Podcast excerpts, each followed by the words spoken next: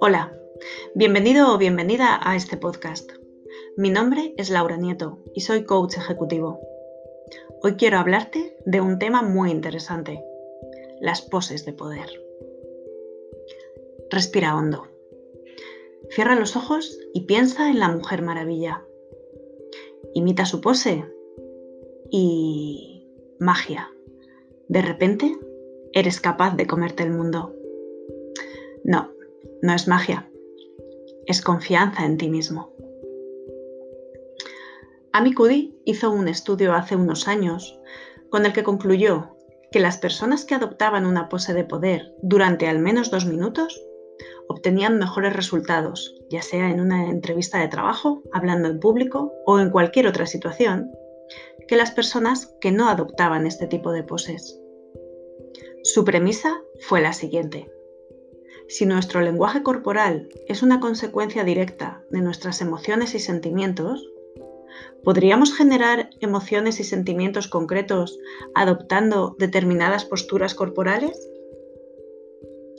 Dejando a un lado los datos y temas técnicos, hormonales y demás, en los que no me voy a meter, estoy totalmente de acuerdo con sus conclusiones.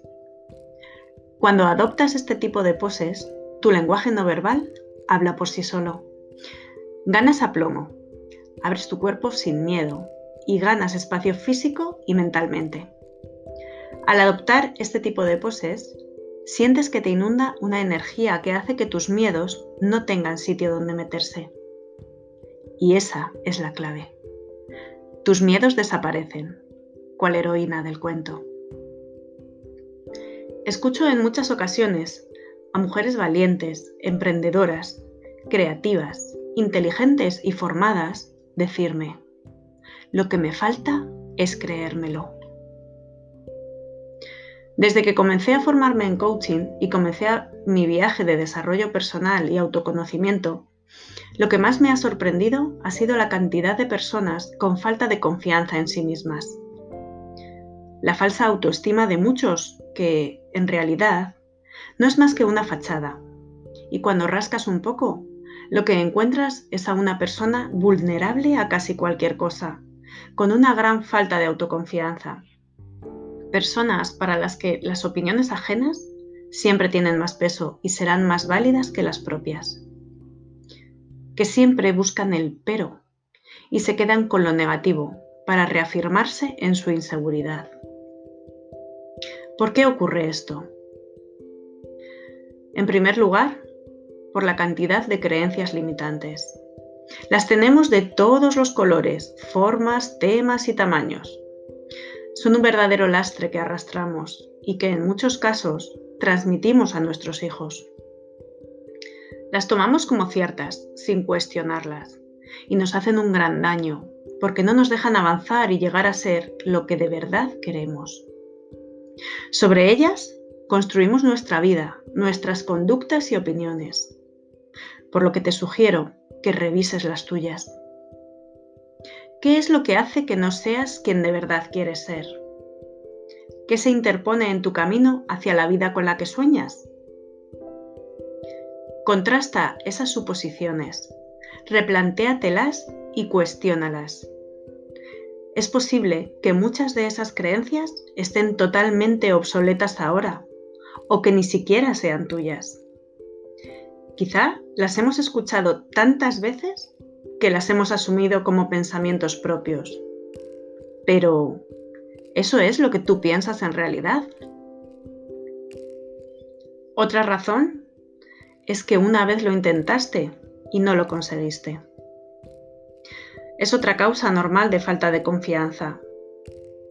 Si una vez conseguiste reunir el valor necesario para realizar algo y no salió bien, replegarse y volver a esconderse. Lo entiendo. Y lo he sentido también.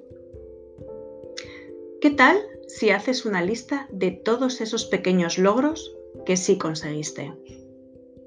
Quizá tú no les des importancia a aquella vez que ayudaste a alguien, aquella vez que te sentiste orgulloso de hacer bien tu trabajo, o cuando conseguiste superar ese pequeño o gran reto que te propusiste?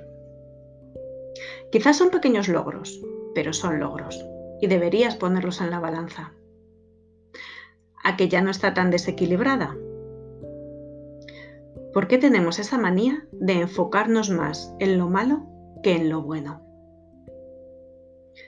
Tú decides dónde pones el foco.